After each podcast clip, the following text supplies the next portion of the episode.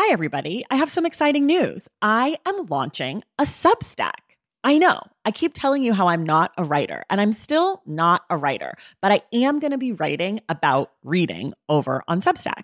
The Substack is called Unstacked, and you can find it at tracythomas.substack.com. There will be free options every Friday. There'll be a bunch of weekly roundups, announcements, all the shit I'm into. And then if you want to upgrade yourself to the paid subscription, I'm going to have author interviews, bonus episodes, anticipated reads, book pairings, community chats, all sorts of stuff. So, if that sounds like something you'd be into, go to tracythomas.substack.com and join Unstacked. And of course, I've got a special offer for you. If you go to tracythomas.substack.com slash the stacks 10, you get 10% off your first year membership of Unstacked. You have from now until April 4th to redeem. Again, that's tracythomas.substack.com slash the stacks 10 for 10% off Unstacked. Okay, that's enough. Let's listen to this episode.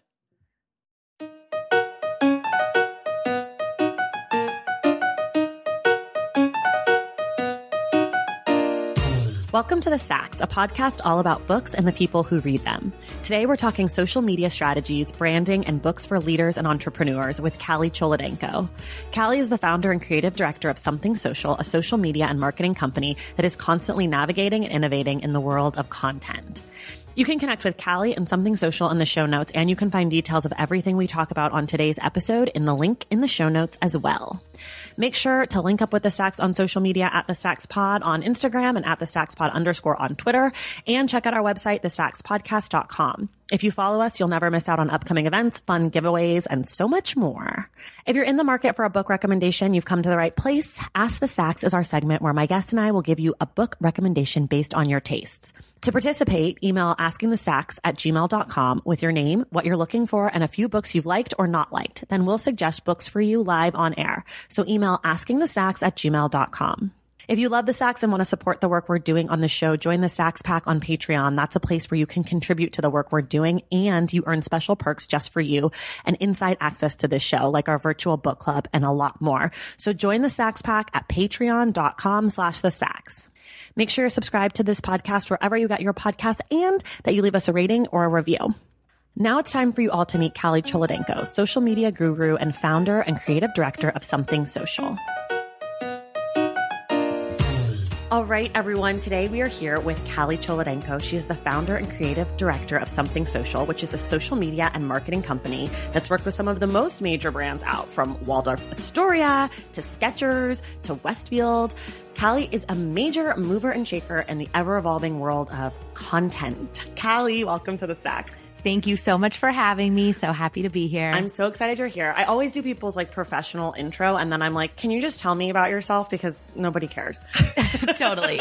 Um, so I grew up in Los Angeles Okay. and I didn't really know what I wanted to do. I had a lot of random internships in everything from um, being on the set of a soap opera in production to fashion PR and nightlife and entertainment and sports, like all over the board. And it wasn't until I graduated and a friend of a friend was randomly hiring in social media that I decided to check it out. This was six, seven years ago. So it was before everyone and their mom and their sister and their friend Right. worked in social. Okay. Um, but I, I realized very quickly that social media was where kind of all my interests blended from photography to content to copywriting and being punny and witty and then also business development and branding and marketing. And it all just blended together so nicely. And that's kind of when I decided to continue to pursue social media. so why did you decide to go out on your own? So this was a this was one where I had been working for this company for about 6 months and I had a friend who kept saying you should do this on your own, you should do this on your own. And it was a little bit before the bubble of entrepreneurship. Of course, that already existed, but Right. it was it was a little bit before kind of everyone was starting their own businesses, Okay. so it seemed scary to me. It seemed like, well, I don't know insurance and I don't know Mm. how to do this thing and what what about payroll? Like there were all these unknowns to me, and it wasn't until um Cycle House, which is a spin studio I know in that. Do you know that I teach spin? No, I I did job. not I know that. Flywheel. Amazing. Okay. so the spin studio was like, listen, we need help with social media. We'll give you some spin for free. I was like, done. Um, can you do a strategy for us? So that's kind of how it started. And I'd never done a strategy before. I made it up. I don't It- know what that is. It was literally like a six month game plan for how they should live and breathe and exist and what to post and when to post and how to post and kind of like a guideline that somebody could follow. Um, but it turns out they didn't have anybody who could follow it. So that turned into a job offer to do their social media and marketing in house. And I think I just took that as, okay, here's my opportunity.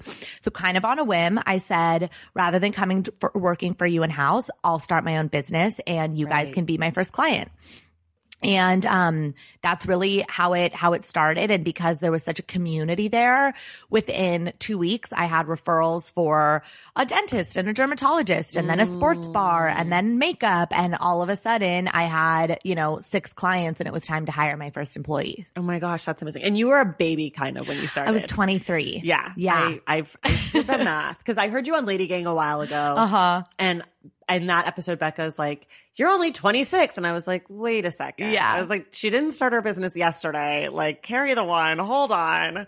So you just like went from college to this company, worked there six months, and then you're like, Fuck this. I can do it myself. pretty much that is exactly how it happened And it's still working. It's for you. still, thank God, knock on wood, it's still going strong. Um, obviously, in the last six years, social media has changed so, So much much. and exploded. So Right. it was, I always kind of say it was, you know, a combination of ignorance and good timing that Right.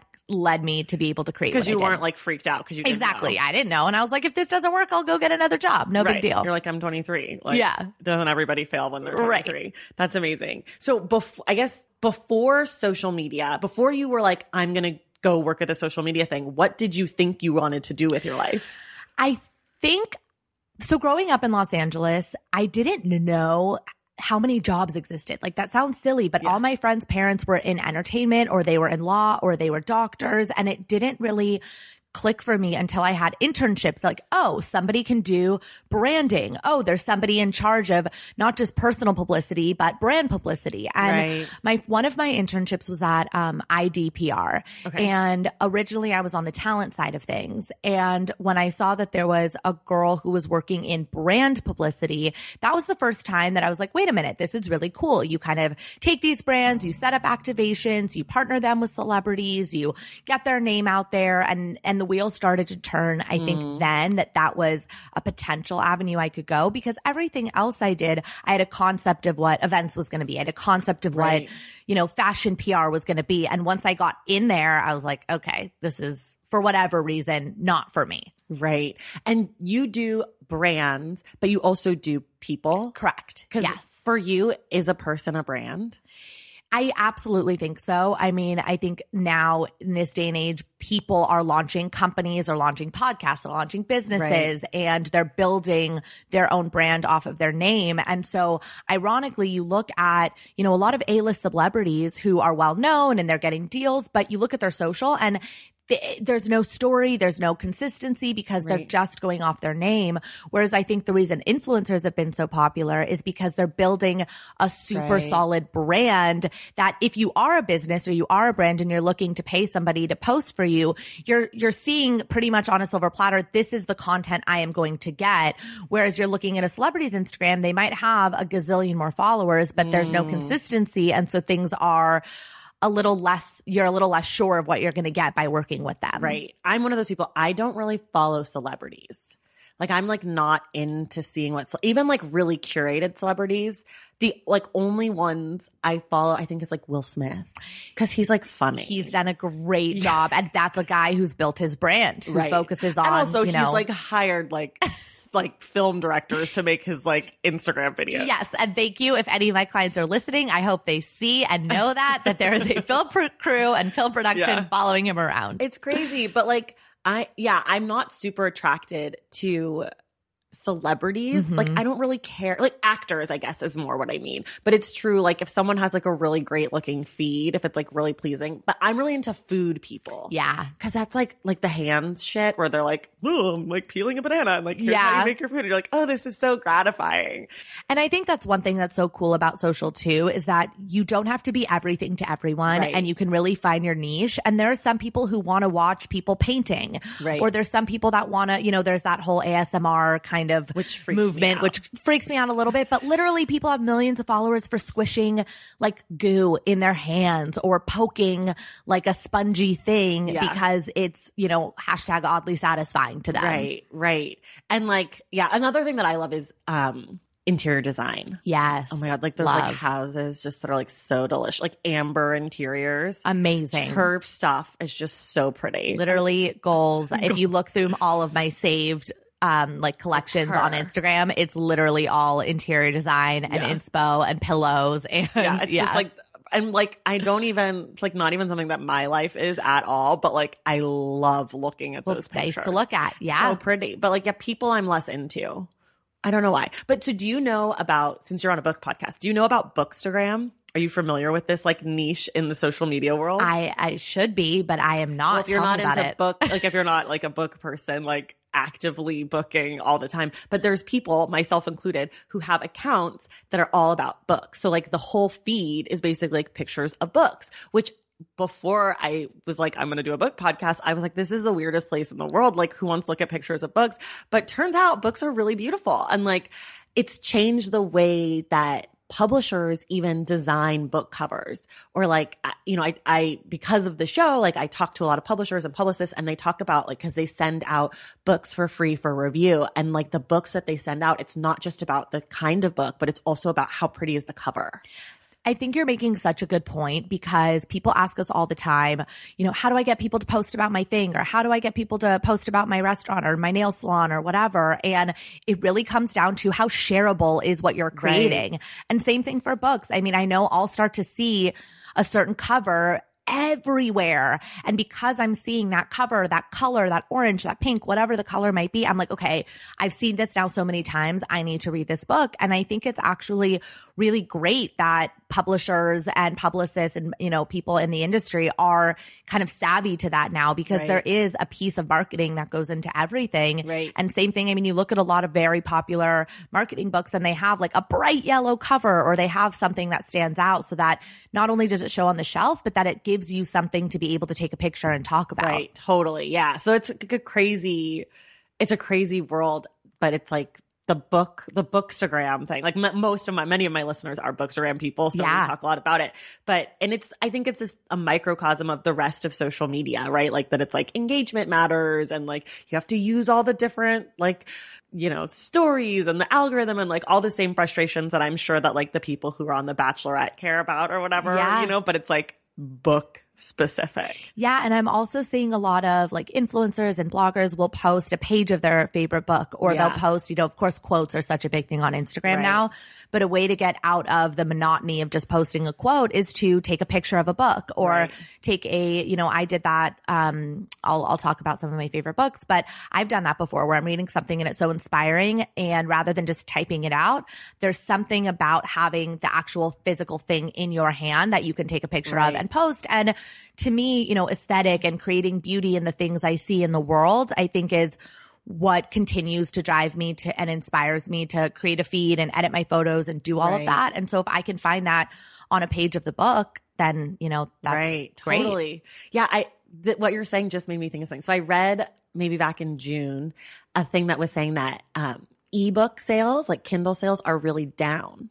Um, compared to where they were like over the last few years. Um, audiobook sales have been up a lot, Mm-hmm. but I think some of that is people are going back to physical books because they're Instagrammable. Like you, it's not Instagrammable to post your like Kindle. Like who wants a screenshot of a screenshot? so I wonder if like some of that comes from like, you know, wanting to be able to post. I think so- also some of it comes from wanting to unplug Yes. and like being stressed and like wanting, like, I don't want my Kindle to do any, like, I don't want any screen right now. I just want paper. Yes, I think that there's a- movement of we're on our screens 24 7, we're on our phones, we're on our computer, and to look at something that's in a way static, that's not glaring at me, that's not creating whatever it is that I'm seeing all day long, you start to develop like, you know, reaction, like the Pavlov's, you know, dog thing where you're having a reaction to the thing that's in your hand. And a Kindle could probably produce that for people that are on their phones 24 Right. 7. Because it's connected to the internet. Yeah. So like if you're like a news junkie or something, I think you can like get like newspapers Yeah. and stuff on it. yeah. Um, I don't have one, but I I think that that's how they work. I don't know. um, what do you feel like? What do you see as like the new frontier in social media? It's so tough because people ask me obviously all the time what's Yeah. coming, what's next, and I really do follow the trend. So Okay. yeah, if in a year something new is there, I'll deal with it when it comes. Got it. Right now, of course, video is like the talked about thing. Video, video, Mm. video. But I always kind of say if you look at the app itself, you look at Instagram, it's basically handing you on a silver platter what features are going to continue to be most important just by the updates they're making. And I think people choose for whatever reason not to pay attention to that. But if you look at Instagram, the two kind of newest there's a lot of newest updates, but two of the big ones are that you can post IGTV directly to your feed. Mm-hmm. So you can see, okay, great. Instagram is favoring IGTV in the algorithm. The more videos I post there and the more that I post that to my feed, the better my Mm. content's going to perform. And then number two, they just reached, um, they just released the chat feature on Instagram stories where you can actually have like a quote unquote group chat with up to 31 people Uh, uh, in your I don't Instagram story. got that update Right. And it's brand new. and to me, what that says is the same way that they keep saying Facebook is going into groups, groups, groups. Instagram, they're really trying to get you to cultivate community. The, the accounts that have community, the bloggers, the YouTubers, all those people that do so well, it's because they have a cult following. And I think they're trying to show, hey, brands, it's not just about getting to the masses because, hey, everybody's engagement's down. Everybody's getting less likes, less comments. Everyone's true? everyone. Yes. And everyone's complaining about it, saying, I don't understand why I'm not getting the likes anymore. So I think their solution to that is, okay, this mass market, not that it's done, but it's getting harder and harder. So go back to focusing on niche, focus on community, Mm. get raving fans. They might be fewer, but they might be more powerful for you and turn into brand ambassadors. So I think continuing to cultivate your niche audience, it's the same reason, you know, podcasts are able to go do live right. you know, the lady gang's doing like a lady hang because Right. then they're able to actually see their people in the flesh. Right. That's so interesting. Why do you think that they are like turning away from like bigger brands or like bigger accounts?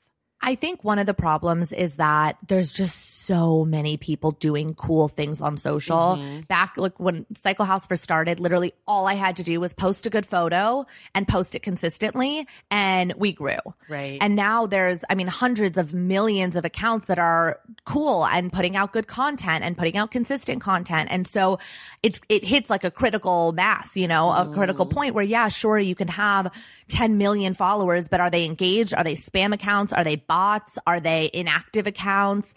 And so to compare your ratio of how many followers to likes you're getting is just uh, it's problematic for people these days.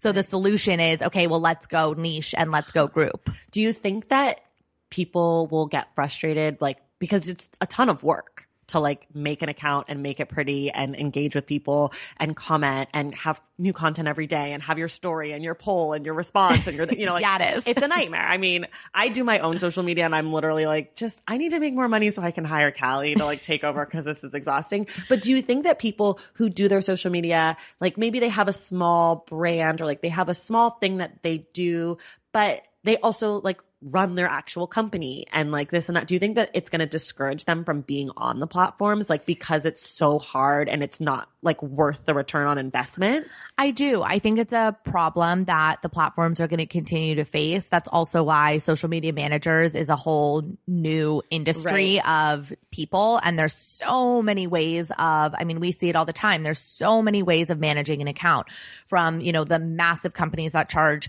20 grand retainers to, you know, the girl that just graduated college who says, give me a hundred bucks a month and I'll run your Instagram. And part of the problem is it's really the wild, wild west. There's Right. no standard. There's no consistency. So we'll take over accounts and I'm like, what was your company doing before this? Right. And then on the flip side, you know, there's only so much that we can do given certain resources. So I do think that it's a problem that the platforms are facing. I don't think it means this account won't be active, but who's managing that account? Is the Right. owner of that account even active? Are they checking it? Are they Right. on their DMs?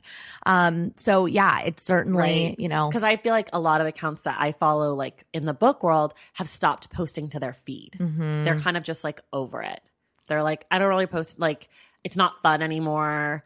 it's not like what it used to be. So I wonder if we're going to see like more of that in other spheres. Well, I think that comment of it's not what it used to be, I hear it all the time. Right. And part of me wants to just say to everyone, like, get over it. It is what it is. Right, it's so you got it. It's changing. always changing. You can't hold on to what a platform was two years ago that's only been around for, you know, a yeah, exactly. like, so you have to kind of be flexible and fluid. And sure, yes, every time the algorithm changes, is it a bummer because we have to re strategize for all of our clients? Of course. Right. But at the same time, that's the industry that we've chosen. It's not TV. It's not radio. It's not billboards, you know? Right. And if anything, social is the one platform that you can have a direct two way conversation with your audience. Like you can, in what other world can a, a, a random person that's in another country DM you and get a response, Right. you know? Right. So I think that if people are using it for that reason to engage with their audience, it's the most magical way of doing so in marketing. Yeah. You just have to use it right.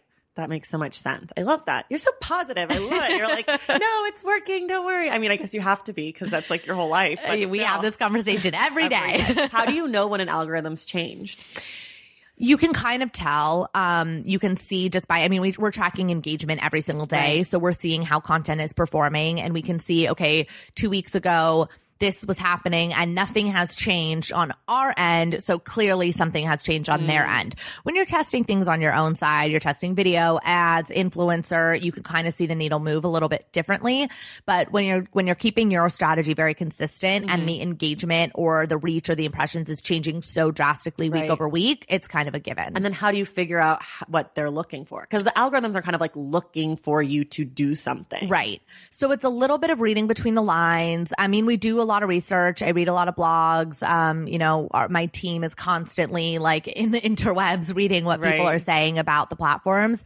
Um, but also I think again, paying attention to what the platforms are doing themselves. Like Okay. when Instagram first came out with the feature where you could like somebody's comment, it's like ding, ding, ding. They want you to engage with your audience. Duh. Right. So I'm going to go a step further. Instead of liking it, now you can respond to everybody's comment. Then Right. it switched to where your response was like immediately under that comment rather than at the bottom of every Right. single comment. So you kind of do have to read between the lines, but if you pay attention to what the platform itself is doing, it kind of clues you in. Yeah, that's so interesting. And what what social media blogs are you like into? People like want to be reading what you're reading. Yeah, we read like um TechCrunch. I read Later actually has a really great blog. They have a lot of good content that they put out mm-hmm. there.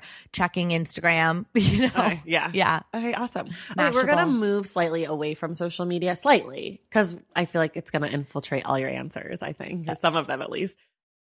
Taking care of your health isn't always easy, but it should be at least simple.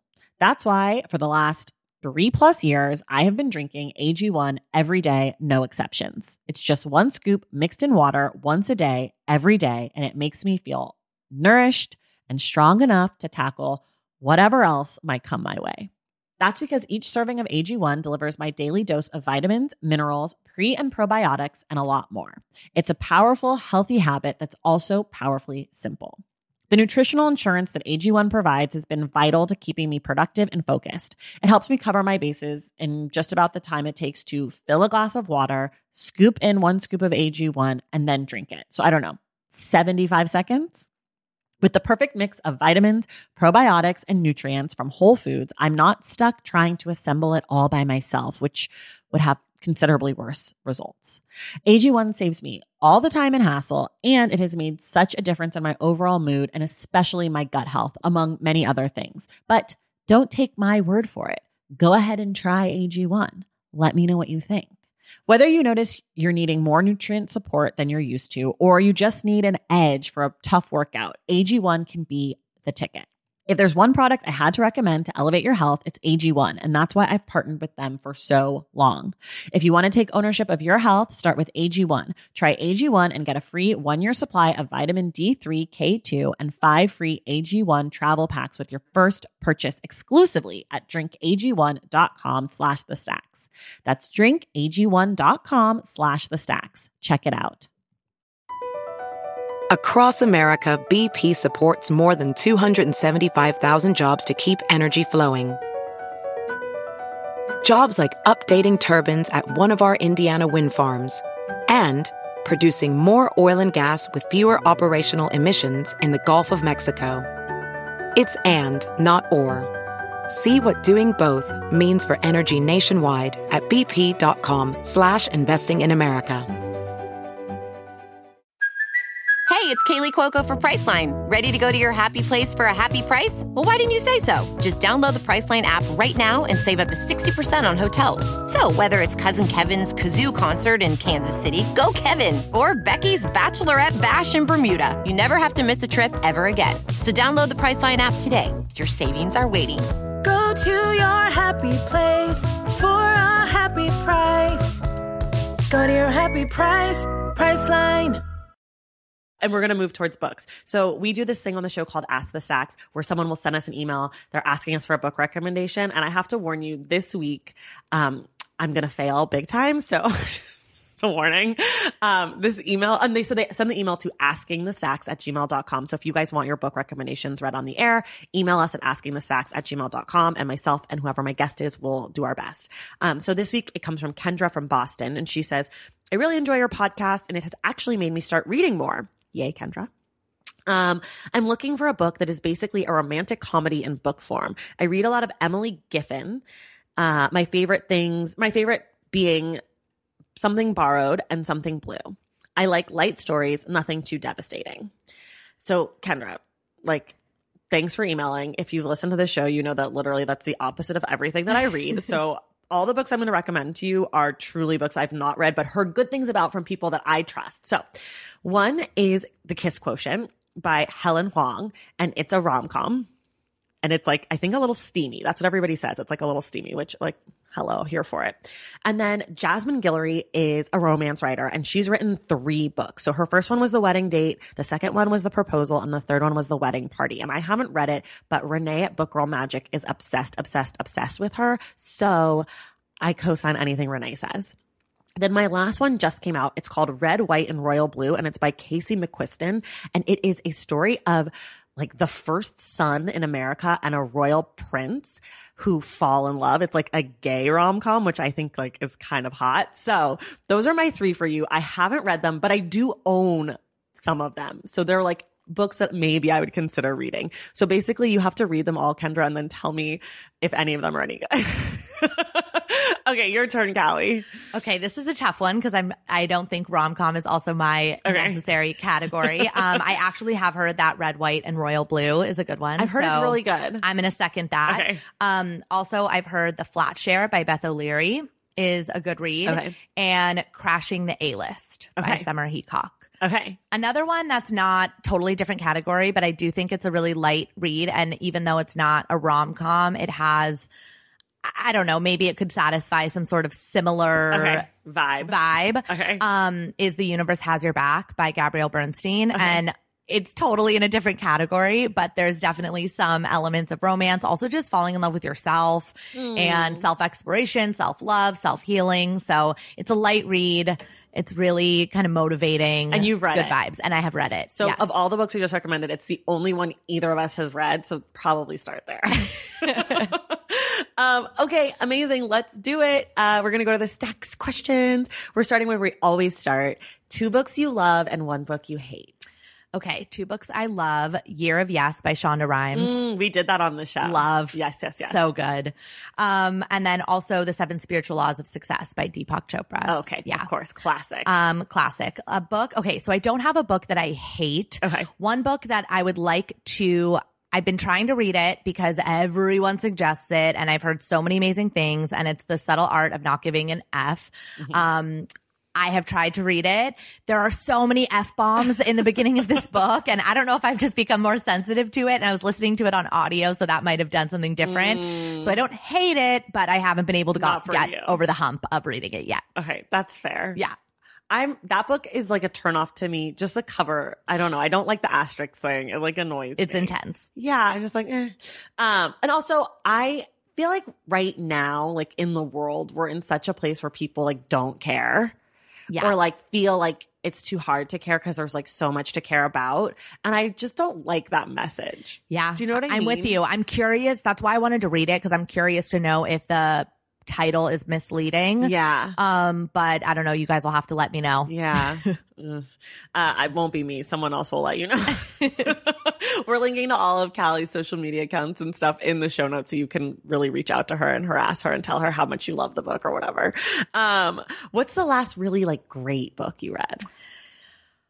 One of the books that I think has had a really big impact on me that I read uh, pretty recently, at least within the last year, is Thrive by Arianna, Arianna Huffington. okay. And I think again, just with the the way that we are right now, we're so plugged in, we're on our phones 24/7.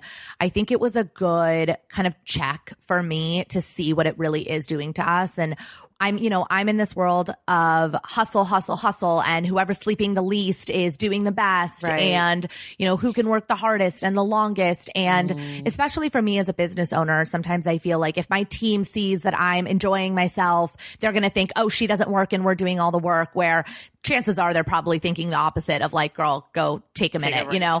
Um, but I think we do like I put a lot of pressure on myself to constantly be busy and working and and reading her book was a really good reminder to take a step back, to slow it down, to see that doing it the opposite way can actually be more more beneficial. There were a lot of good a lot of good posts, a lot of good stories came with, you know, quotes from that book. So Well, how do you how do you unplug? What do you do? Do you what how do you get rid of your phone? meditation is a huge thing for me the last um probably two three years i really really have gotten into meditation and i genuinely don't know how i would get through my day my week my life without it um just having that moment in the morning. You know i try to do it every morning for 20 minutes. Oh, that's a long time. Good if i'm you. thank you. If i'm hustling or i'm running or you know i woke up late then i'll make a point to do it at night. Um every once in a while i skip a day not perfect. Um but having that time to just sit and be and go inward. I think a lot of people say, I can't sit, I can't, you know, stop my thoughts for 20 minutes. And my response to that is always like, that's not the point. The point isn't to shut your brain off. Right. The point is to just be and settle and get yourself, get your brain into some sort of alternate patterning for a minute. Mm-hmm. That's not, you know, go, go, go all the time. Right. And do you like set times in your day where you're like no phone, no screen? Besides as much that? as I would like to say, I've I've been saying for the past two years since reading Thrive that I'm not gonna bring my phone into my bedroom, Uh. and I'll go through like a week at a time where I'll plug it in in the other room, and then I'll go into my bedroom. But you know, I it, it definitely gets the best of me, and I take it in, and I I watch myself scroll for endless amounts of time doing nothing at, at all um at night so i currently don't have any quote unquote no screen time Yeah. but I really a goal of mine is to put it away Right. before I go into my because you'll have to find a balance that works for you and it's probably not realistic for you someone who like that's so much part of your life to just be like don't have it right. like it seems crazy because that's your world Yeah, it's tough, especially with clients. You know, they're texting me all the time and Mm. they're expecting a response. That's part of the service is that we're always available. And, you know, social media is not, it's not brain surgery, but at the same time, if a post goes up that wasn't supposed to go up or something is said that wasn't supposed to be said, it is an emergency to our Right, clients. Or right. if there's a customer service issue and we don't see it for 24 hours, like that's a problem. Right. Um, so obviously I have my team and they're amazing and they handle what they handle. Uh, but there definitely is an element of needing to constantly be reachable. right and how wait how many employees do you have 11. Wow. Holy Yeah. shit. That's a lot of people. oh my God. They're Okay, awesome. Back to books. What are you reading right now? Um, so I am currently reading, I just started Radical Candor by Kim Scott. I don't know that. It is about um it's I, I think it's a lot about it's about being a power uh, a powerful leader and being an effective leader but also not losing yourself in it and so not losing your sanity so I think there's a theme here Right. um of how to effectively lead a team and manage a team without going crazy um just started that and then I'm also I've been reading Rubies in the Orchard by Lynda Resnick I don't know that either. that one was a recommendation to me by somebody actually who works at the Wonderful Company. They started um like POM Wonderful, Fiji Water, Yeah. and she just has such a unique view on kind of how to find like your niche and why, you know, where to invest and where to spend your time and your energy and your resources that maybe other people would think is crazy. So, so far I've been really enjoying it. I'm so excited you're here because I just feel like you're going to tell us so many books that we don't normally talk about. I'm so excited. Um, Let's see. Oh, what are some things maybe you're looking forward to reading? I still have not read Shoe Dog, and it's been on my list for so long. And I think they might be making it a movie. um, that's I'm the not Phil sure. Knight one? That's the Phil Knight one about Nike. Yeah. Yeah. So that's been like on my to do list for so long. So I really want to commit to reading Shoe Dog. That's the book that like every like hot guy like Yeah. like it's like Yeah. it's like oh I'm this hot guy just read Shoe Dog. yeah, I just really love Nike. Like okay, guy, you and no one else in the world. Did you discover Nike on your own, hot guy? right. totally. Not that unattractive men don't read it. Also, I just feel like it's like very like I'm on The Bachelor. It's like a thing. Yeah, Yeah. totally. Um, can you tell The Bachelor's really on my mind? Do you watch The Bachelor? I, I wish I did. I don't. God. I see the social, everything. It's really on my mind because we're recording right now on July 22nd, and this week is like the second to last week. Oh, boy. So I'm like really can't wait for tonight. Oh, boy. Uh, anyways, um, how do you pick a book? Like, how do books come into your world? Is it through social media? Is it like friends' recommendations? Do you read about them elsewhere?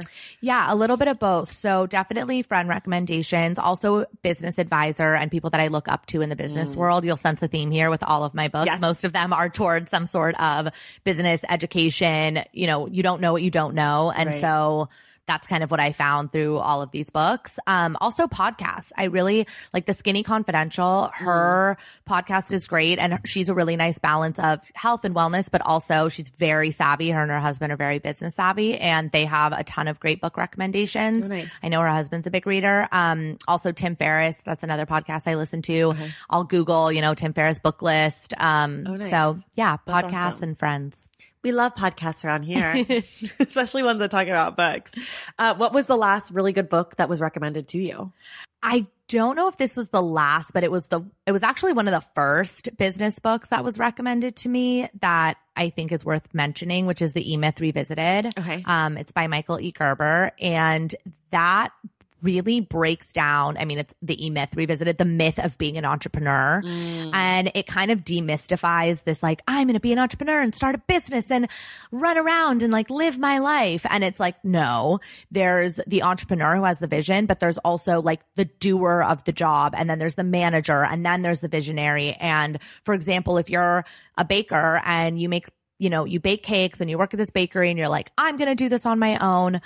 You're probably not going to spend much time baking because now you have to lease a place and hire and you're dealing with taxes. And so it just Right. kind of debunks the idea of I'm going to go out and like frolic in the world as an entrepreneur. And I think it's an important read for people that are making that decision for themselves. So next week we're going to talk about Work Party by Jaclyn Johnson. She's the creator of Create and Cultivate, among like other things. After reading her book, I've learned much about her. But um, I think we'll talk a bunch about like entrepreneurship Yes. and all that next week. so that. we'll kind of pause this conversation because I have a lot that I want to talk about. Yeah. So next week, and that week, next week we won't have spoilers because there's really nothing to spoil in the book. So if you haven't read it yet, or you're on the fence, or you're kind of like want to know what's in the book, definitely tune in next week.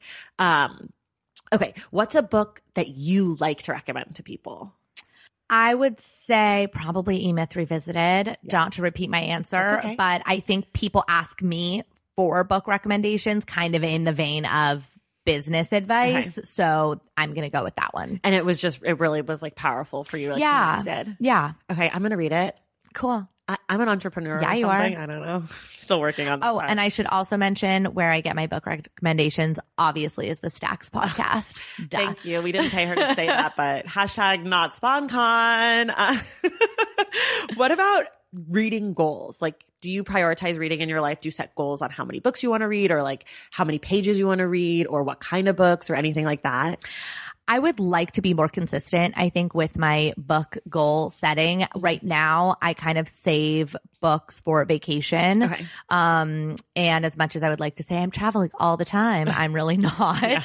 Uh, but I do find that when I'm on vacation is when I do feel a little bit less pressure to be doing something else. Right. And that's definitely a self inflicted pressure. I'm not the busiest, most important person in the world. Of course, I could be dedicating an hour, two hours a week to reading the same way I do to meditation. Right. Um, but right now with my downtime, it's either spent like knocked out or I am, you know, with friends or family or meditating. So Right. I would say for goals, one of my current goals is honestly just to increase my reading. Um, my Pilates instructor, shout out Pilates by Amanda, is doing a, a book club. And I think it's such a cute. cute idea for people in like various, you know, places or ways of knowing each other to start doing little book clubs. So I'd like to bring that a little bit more into my life. That's so good. My advice always for people who want to read more is like what you do with your meditation, like set a time. What I do is I put my phone on airplane mode.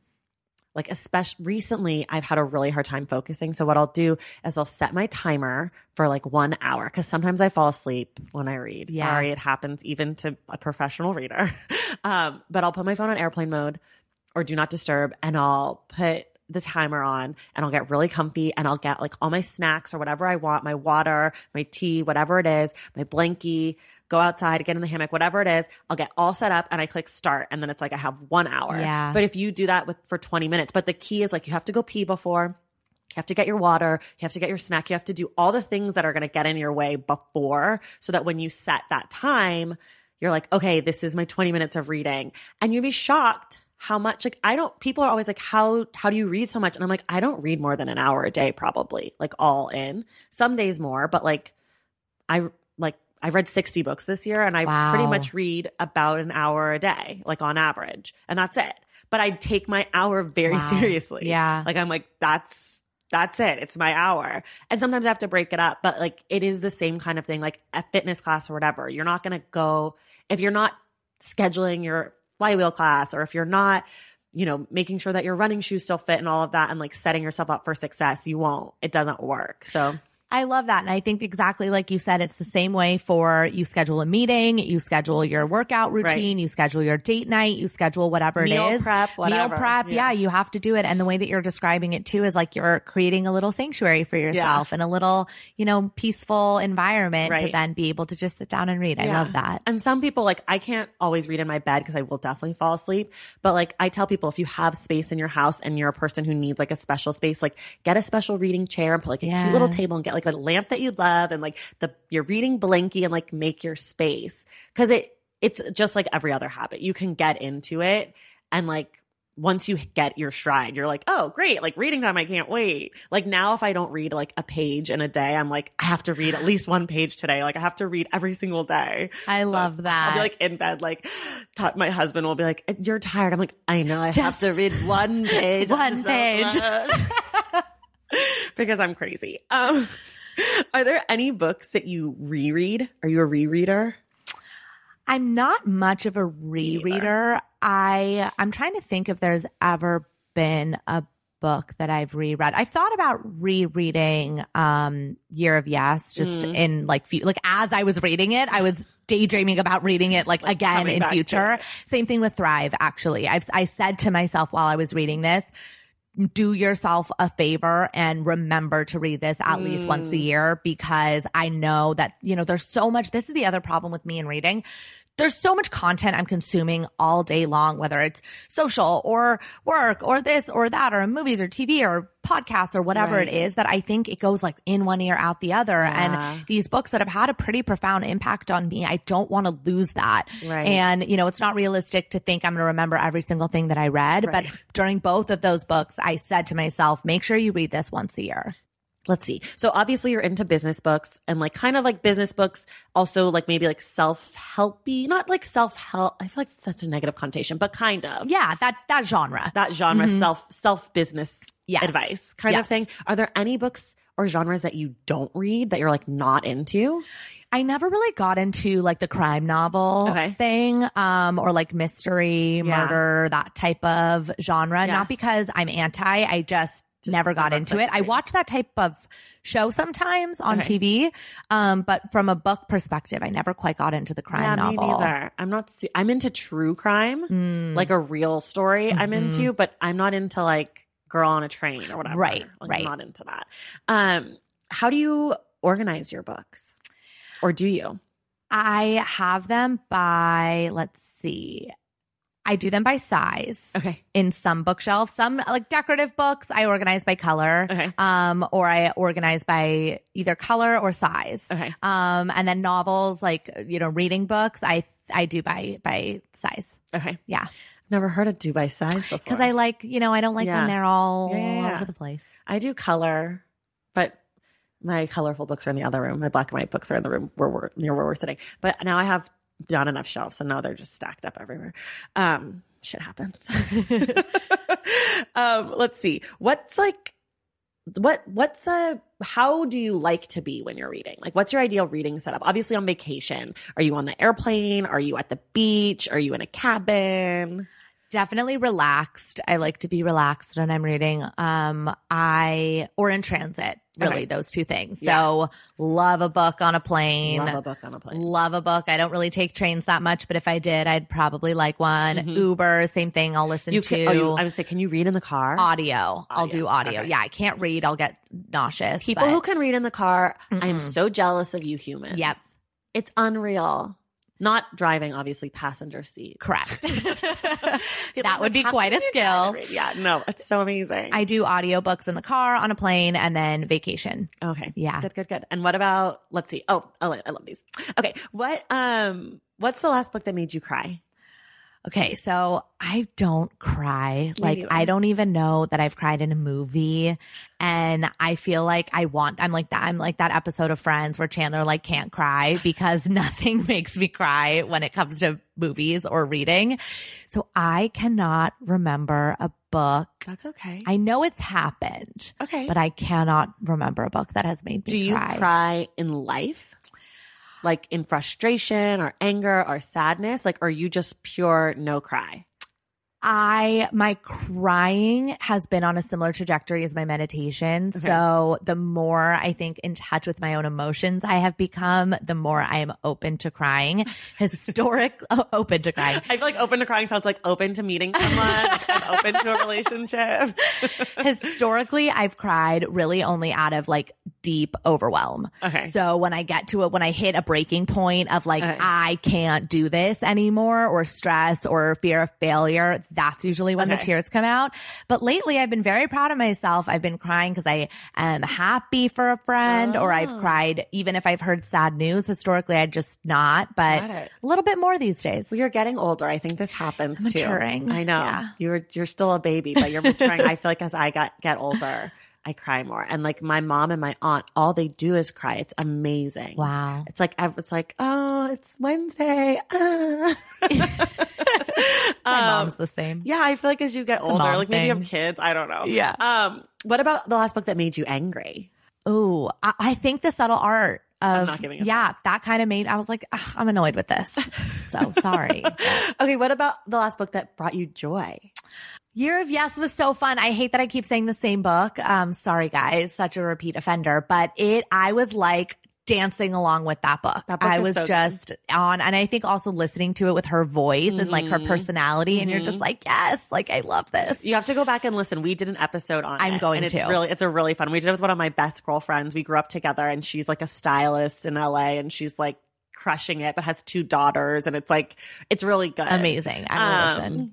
Not, I don't, not to toot my own horn. It's really mostly about Ashley, but uh, what's a book where you felt like you learned a lot? Um, well, we're going to talk about work party Okay. because I think there were some gems in that one. Um, and then I also think, uh, Rubies in the Orchard so far that I've been Okay. listening to. I feel like I'm learning a lot. Okay. Yeah. Uh, let's see. Oh, what about a book that you're embarrassed to have read? Okay. So I feel equal parts embarrassment and also like I was ahead of the trend on this one. Okay. So when I was reading it, I was not embarrassed. It wasn't until later and it became Okay. what it became. But I read all of the Fifty Shades. And I remember distinctly, I was abroad in London. It was my junior year of college. And my friend was like, my mom, which is now funny thinking about it. She's like, my mom said we have to read this book. and we were, lol. And we were abroad and we were in London and like we had a lot of downtime, you know, some of the times where we were traveling a lot on planes a lot. And I was like, you know what? Sure, let's give it a go. And I swear to God, like no one had heard of this book. It was not a thing. Like I was reading it on the subway because no one knew what you it was. embarrassed yet.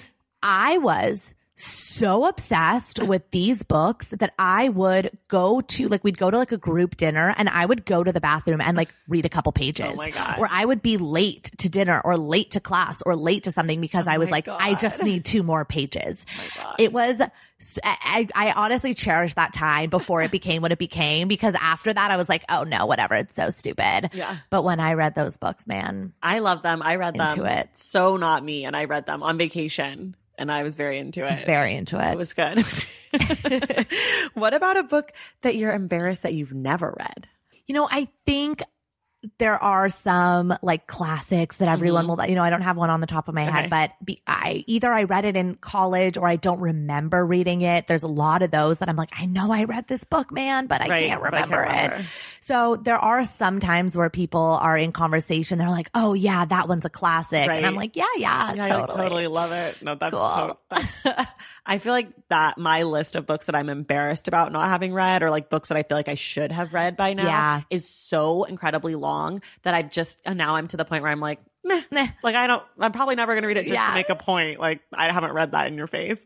Um Oh, do you have any favorite books that were assigned to you in school that you do remember?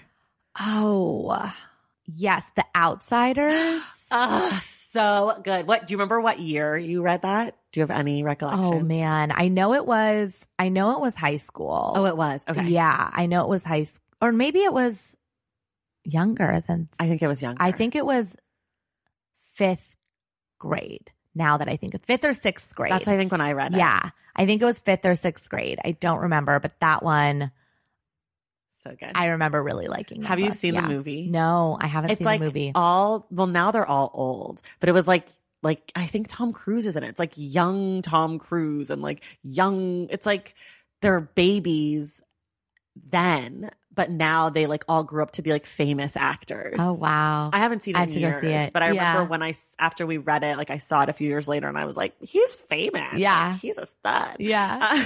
Uh, if you were a teacher, what would you assign in school? Is there a book? Ooh. Well, based on the theme of my books that I'm sharing now, I do think I would assign a few that are, weren't necessarily fiction or nonfiction, but a little bit more along the lines of like personal development, hmm. because I think that's something that people don't start. And granted, when you're young, it's, it's newer. You don't really know who you are, but I think to plant the seed of like, no, figure out who you are Yeah. rather than going outside of yourself and looking at, you know, my friend's doing this, especially these poor kids with social media now. I don't even know. That's I what I was mean, just gonna I can't even imagine. So to be to have that influx of like what other people are doing and other people are wearing and other people seeing, I do think it's really important that the concept of like discover who you are for yourself is is brought up a lot. So Mm. I would probably do like a personal development something. For something. people who are listening who are parents of like teenagers, or for not that teenagers listen to this podcast, I would be kidding myself if I thought I was big in like the 16 to 18 demo. But um, what do you say to them about social media? Like, Yeah. how can they protect their kids? But also, like, you kind of want your kid to have social media so that they know, how to do it by the time they like get to college and like businesses look at social media accounts Yeah. when they hire and like if you don't have one that's as much of a red flag as if you're like doing a bump of coke off a stripper like Right. like both things are bad Well, I think it's a reality that as technology changes, you know, I'm sure our parents' parents felt that way with like TV, and I'm sure people felt that way with the radio. Like every Right. time there's a new technology, I think there is a concern. I mean, even, you know, there's a lot of different genres of podcasts. There's a lot with swearing and this and that. So Right. any media consumption is going to affect how Right. your children grow and age. I think with social media, it's important that you're at least having the discussion of, okay, you're seeing a highlight reel. I think that's the piece that people forget is you're not seeing people's worst days. You're seeing their highlight reel, their best moments, their successes, their, you know, you're not, and now I get it. There's a movement of like Instagram versus reality, but even those are curated. those are bullshit Yeah, too yeah, and even you know there there is a movement now. I love this. The Gen Zers are doing like the anti aesthetic. Mm. So instead of posting like beautiful curated photos, they're posting like bad, like poorly edited, like not well lit, like Hmm. selfies. But there's a whole, I mean, there's a lot that to be said about that too. So I think the biggest thing is to be having the conversation with your kid about, you know, what they're seeing versus what the reality of the, the world is and just be have an honest dialogue about it. Yeah. Yeah, that's tough. I, I know. I'm like terrified. I don't want to have kids. Uh, okay, we'll do this last one. So I stole this from the New York Times. Um, it's one of my favorites. If you could require the current president of the United States to read one book, Oh. what would it be? Oh, It's a hard one. I know. that is a really hard one. Mhm. Like, be a nice human. Um, is there a book on We need to write that book. Let's write that book. Um, let's go with Thrive. okay. Yeah, let's go with Thrive. Be a nice human also. Also, Thrive. you're you're gonna write that book for us so that we Perfect. can send Great. it over there. Um, okay, well that's it for us today. I will link to everything Calli talked about in the show notes, as well as Calli's social and her social media account for her business, something social. And then next week we'll be back to discuss Work Party by Jaclyn Johnson. Um, it's a business advice life. I don't know. It's like kind of a few genres maybe mixed up in one. Very woman focused, lady focused, girl power type vibe. Um, so we'll be doing that next week. We won't have spoilers, so don't worry if you haven't read it and you don't plan on it. You can check it out, and then you're going to hear our episode and want to read it. So that'll be easy for you to do. Um, Calli, thank you so much for being here today. Thank you so much for having me. Yay! And we will see you guys in the stacks.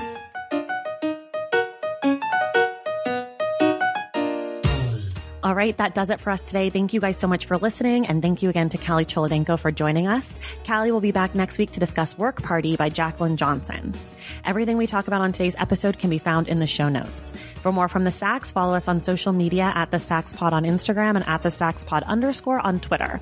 And check out our website, thestackspodcast.com. To join the Stacks Pack and get inside access to this show, go to patreon.com slash the Stacks.